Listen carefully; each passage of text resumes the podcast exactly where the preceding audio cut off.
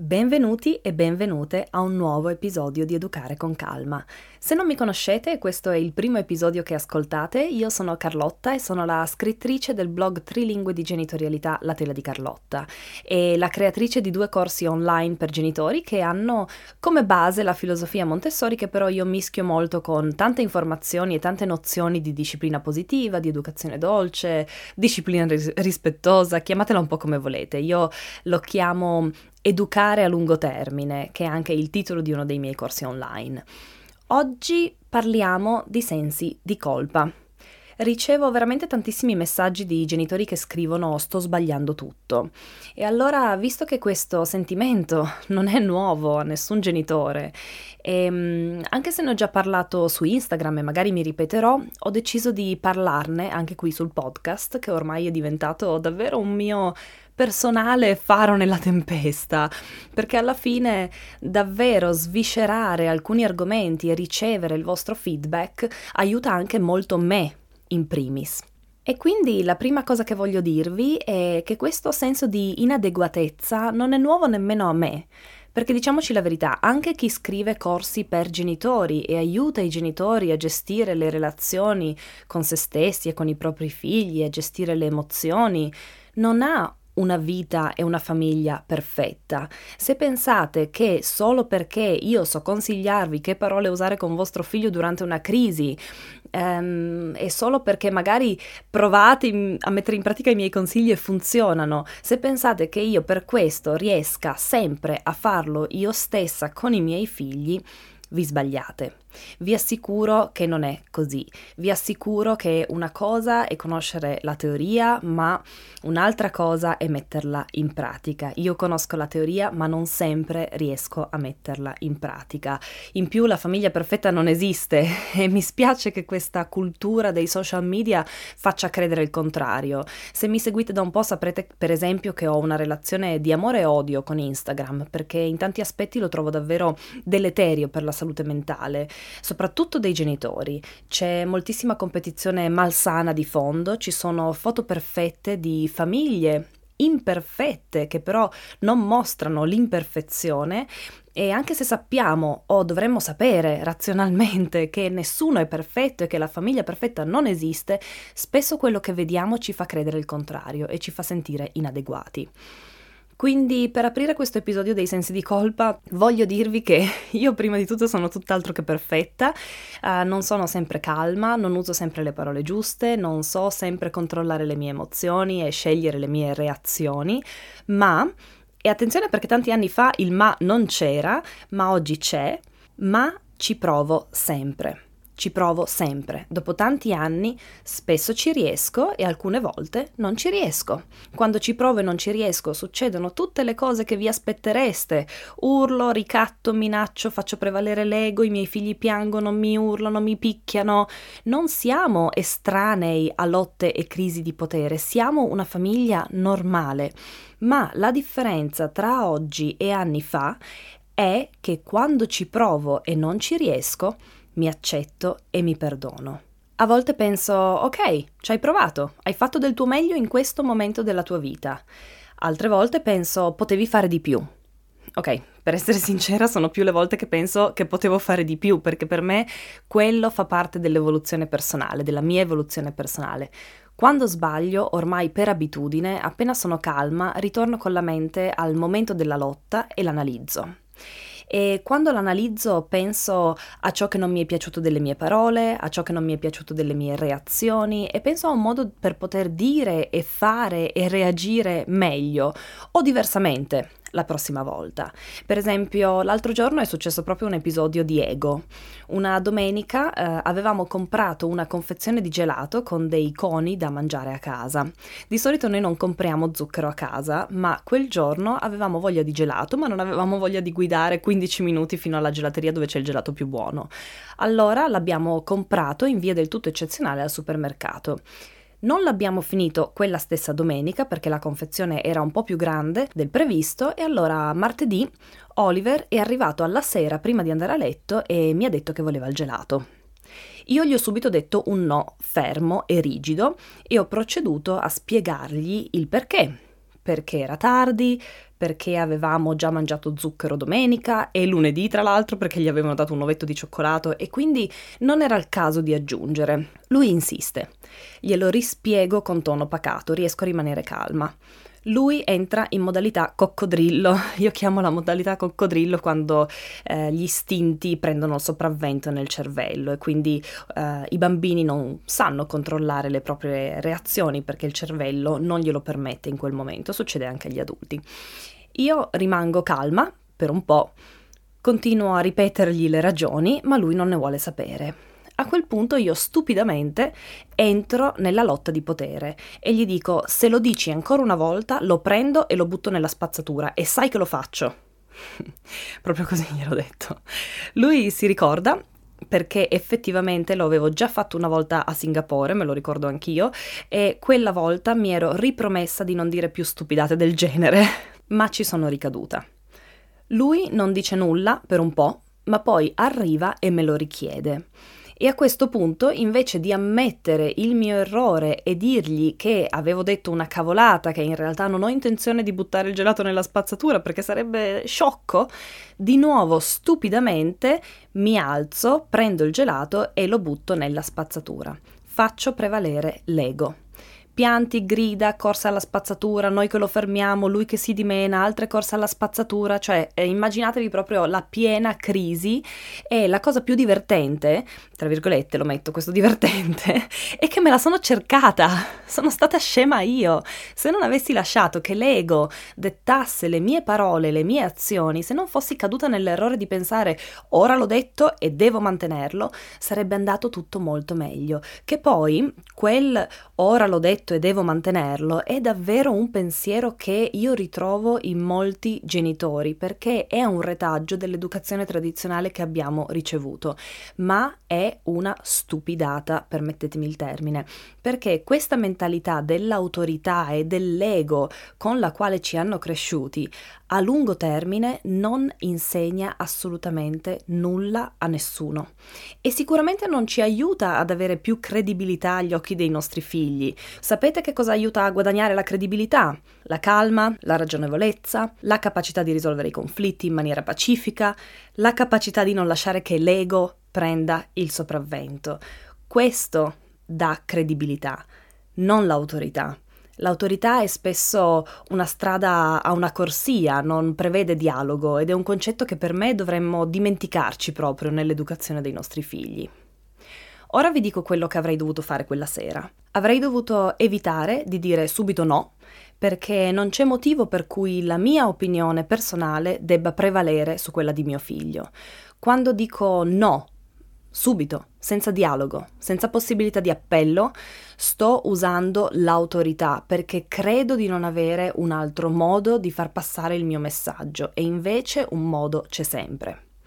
2. Avrei dovuto chiedere perché vuole così tanto il gelato, perché è così importante per lui. Avrei dovuto valutare la sua risposta e spiegare comunque perché io penso che sia meglio di no, ma senza dire un no secco prima, perché quando dico un no secco prima ho già perso in partenza, sto già entrando nella lotta di potere che io voglio evitare per educare a lungo termine.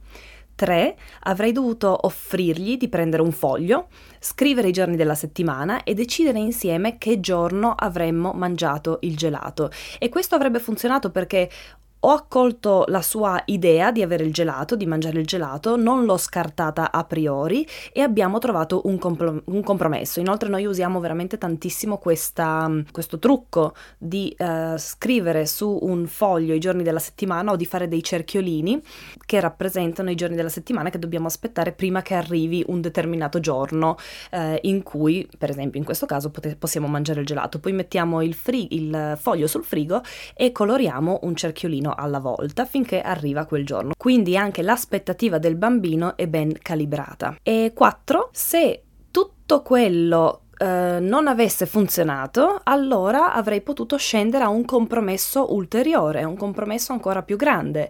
Avrei potuto dirgli mangi un cucchiaino di gelato, uno solo, quindi lo assaggi, e poi decidiamo un giorno in cui mangiarlo nel cono. E so che avrebbe funzionato, o almeno scelgo di credere che avrebbe funzionato perché io mi fido dei miei figli e mi fido del fatto che se io riesco a scendere ad un compromesso, loro accolgono il compromesso.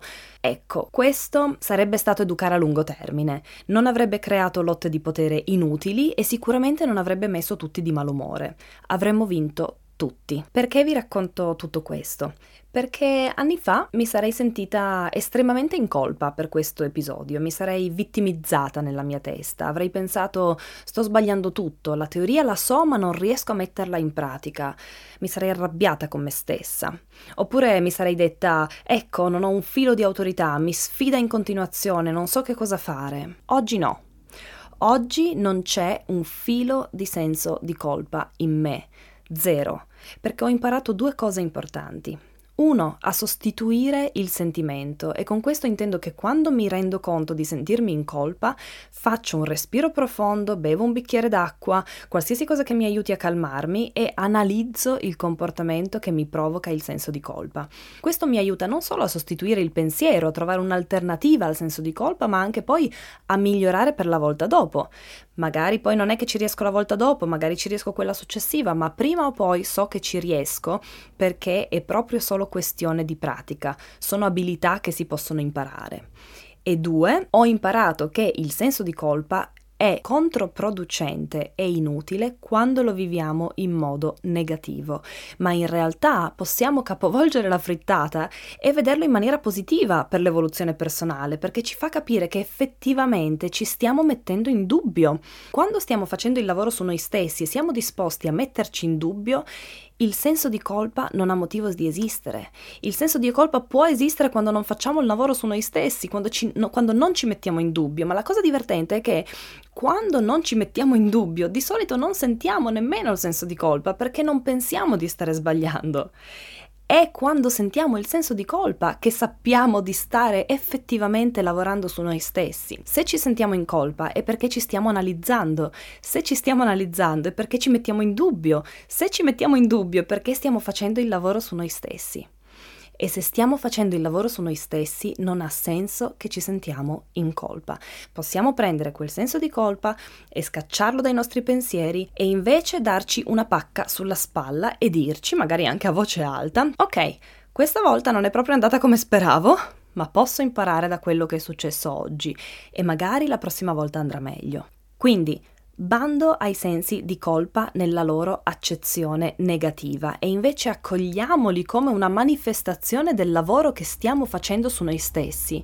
Una cosa bella che ho imparato dalla disciplina positiva è proprio questa, la tendenza a prendere il negativo e trasformarlo in positivo. E per me è stato importantissimo perché io sono una persona di natura molto negativa e pessimista e questo trucco, tra virgolette, mi sta aiutando molto a cambiare questo tratto del mio carattere che non mi piace. Tra l'altro, poi quella sera ci siamo calmati tutti il più possibile, abbiamo parlato, abbiamo detto ad Oliver che aveva due opzioni. Poteva o prendere il gelato dalla spazzatura e rimetterlo nel freezer e mangiarlo un altro giorno, oppure eh, lasciarlo lì e non l'avrebbe più mangiato.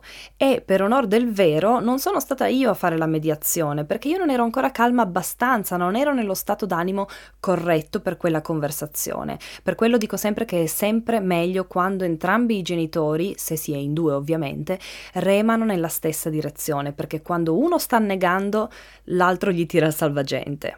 Quindi Alex ha parlato con Oliver quella sera, che all'inizio non voleva accettare nessuna delle due opzioni, oramai eravamo veramente troppo in là per, per cambiare le carte in tavola e quindi abbiamo continuato con questa offerta delle due opzioni, ma poi Oliver si è deciso che mangiarlo un altro giorno era meglio e quindi lo abbiamo ripreso dalla spazzatura, abbiamo pulito la confezione e l'abbiamo rimesso nel freezer.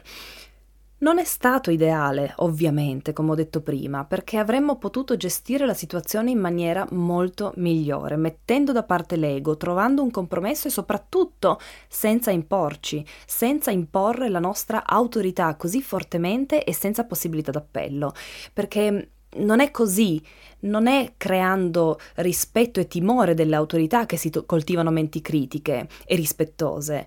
E tra l'altro non è nemmeno così che si promuove il rispetto delle autorità, perché il rispetto viene dall'empatia, che viene dalla capacità di dare sempre il beneficio del dubbio anche quando non siamo d'accordo. Quindi io preferisco insegnare ai miei figli a dare il beneficio del dubbio anche quando non si trovano d'accordo con me, ma rimanere sempre della loro opinione quando dopo aver dato il beneficio del dubbio non sono ancora d'accordo. E questo tra l'altro me l'ha insegnato Jane Goodall che in una delle sue citazioni disse, eh, e mi sembra che fosse una frase che aveva detto sua madre, che le aveva detto Jane, se le persone non sono d'accordo con te, la cosa più importante è che le ascolti.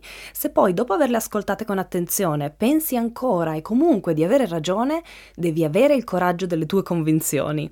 E questa frase è sempre rimasta con me da quando l'ho letta e mi è piaciuta tantissimo e credo che sia veramente perfetta per spiegare quello che io penso che eh, dobbiamo trasmettere ai nostri figli quando si tratta di um, autorità, di pensiero critico nei confronti delle autorità. Quindi ora non mi ricordo più che cosa vi stavo raccontando perché ho fatto questa digressione, ma comunque quella sera almeno siamo andati a letto sereni, ci siamo abbracciati e io ho imparato qualcosa per la prossima volta. Oliver, onestamente, credo che non abbia imparato nulla di valido perché purtroppo in questa situazione non sono stata io un ottimo esempio e il giorno dopo quindi gliel'ho detto perché credo sia importante prendersi le proprie responsabilità se vogliamo educare a lungo termine. Ho parlato con lui il giorno dopo, gli ho chiesto scusa per aver messo il gelato nella spazzatura, gli ho spiegato che era stato un gesto sciocco dettato dall'ego, eh, gli ho spiegato che era sbagliato perché in quel modo eh, io volevo che lui rispettasse rispettasse la mia autorità senza metterla in dubbio e invece mh, mm, lui dovrebbe sempre mettere in dubbio la mia autorità e qualsiasi autorità quando non è d'accordo con me e ehm, farmi sentire la sua voce, per ciò che per lui è importante, perché oggi per lui è importante il gelato, domani magari è l'ingiustizia subita da un amico. E io quando gli parlo, tra l'altro, uso proprio queste parole, so che lui prende quello che può processare in accordo con la sua età. Quindi ecco, decisamente far rispettare la mia autorità senza se e senza ma non è proprio ciò che voglio insegnargli, piuttosto voglio insegnargli l'abilità di trovare il compromesso e questo posso farlo in primis con il mio esempio, trovando io stessa i compromessi anche nelle situazioni scomode. E vorrei concludere con un pensiero che mi è venuto in mente mentre parlavo, perché ho pensato, ma se una madre venisse da me o un padre venisse da me e mi dicesse sto sbagliando tutto, che cosa gli direi io? Gli direi no, non è vero, non stai sbagliando tutto, dai, non abbatterti. E in realtà no, non gli direi quello. E sapete perché? Perché non è vero che chi pensa sto sbagliando tutto in realtà non stia sbagliando. Se io per esempio, sento di stare sbagliando è perché sto sbagliando, magari non tutto, ma sto sbagliando. Ma non significa che non posso rimediare. Possiamo sempre rimediare, possiamo sempre decidere di scegliere le nostre azioni, le nostre parole, le nostre reazioni. Prendiamoci la responsabilità dei nostri errori. Iniziamo a vedere l'errore come un amico, come un'opportunità piuttosto che una sconfitta, come un treno che posso ancora prendere piuttosto che come una barca che è già salpata. Riconoscere l'errore è la prima parte del lavoro, perché così poi posso analizzare l'errore, posso capire dove avrei potuto fare meglio, posso capire cosa avrei potuto fare meglio, posso immaginare come mi sarebbe piaciuto reagire, posso immaginare le parole che avrei voluto dire e imparare dall'errore. Anche questo è educare a lungo termine. E tutto questo possiamo anche ammetterlo ai nostri figli, possiamo comunicare questo nostro processo mentale, possiamo comunicare l'errore, possiamo chiedere scusa, è così che rimediamo. Comunicare quando pensiamo di aver sbagliato è un'abilità che dovremmo insegnare fin da piccoli, perché ci sono veramente troppi adulti che non sono in grado di farlo, che si lasciano dominare dall'ego, che non chiedono mai scusa e anche quando vogliono provare a chiedere scusa ci girano intorno per ore, perché non hanno le le parole perché non sono abituati, perché non hanno la, la pratica chiede, al chiedere scusa all'ammettere l'errore. Ma noi genitori possiamo evitare che i nostri figli diventino quegli adulti. Per esempio, posso dire, Oliver, ti chiedo scusa, invece di buttare il gelato nella spazzatura, avrei dovuto suggerirti di assaggiarne un cucchiaino e lasciarlo poi per il giorno dopo. Vero che sarebbe stato molto meglio? Oppure potrei dirgli um, Oliver, scusa, invece di dirti questo avrei voluto dirti quello. Sto imparando anche io. Che ne dici se ci provo la prossima volta? Ecco, io trovo questo modo di comunicare l'errore, di comunicare ehm, con i nostri figli molto più produttivo perché altrimenti cadiamo nel classico fai ciò che dico ma non fare ciò che faccio. Invece, se vogliamo educare i nostri figli nel rispetto e vogliamo educarli a lungo termine, dobbiamo iniziare da noi stessi, dal nostro esempio, dalle persone che siamo con loro e anche senza di loro. Quindi dalle persone che siamo quando siamo in loro presenza e dalle persone che siamo quando siamo con gli altri altri senza che i nostri figli ci vedano. Il nostro esempio è l'insegnamento più efficace. In realtà, mentre parlavo, mi sono venute in mente altre cose da dire sul senso di colpa, eh, ma visto che ho seguito qualche filo della mia ragnatela di pensieri, non voglio che l'episodio sia troppo lungo, eh, me lo sono appuntata e eh, farò magari una seconda parte con quello che rimane in modo da renderlo più digeribile l'episodio. Um, spero di pubblicare la seconda parte la prossima settimana e um, credo che um, mi piacerà parlare di un altro pensiero comune tra i genitori che è non sto facendo abbastanza, che è un senso di colpa completamente completamente diverso. Ma per ora vi saluto e vi ricordo che mi trovate anche su www.lateladicarlotta.com e su Instagram e Facebook come La Tela di Carlotta blog. Buona serata, buona giornata o buonanotte, a seconda di dove siete nel mondo. Ciao ciao!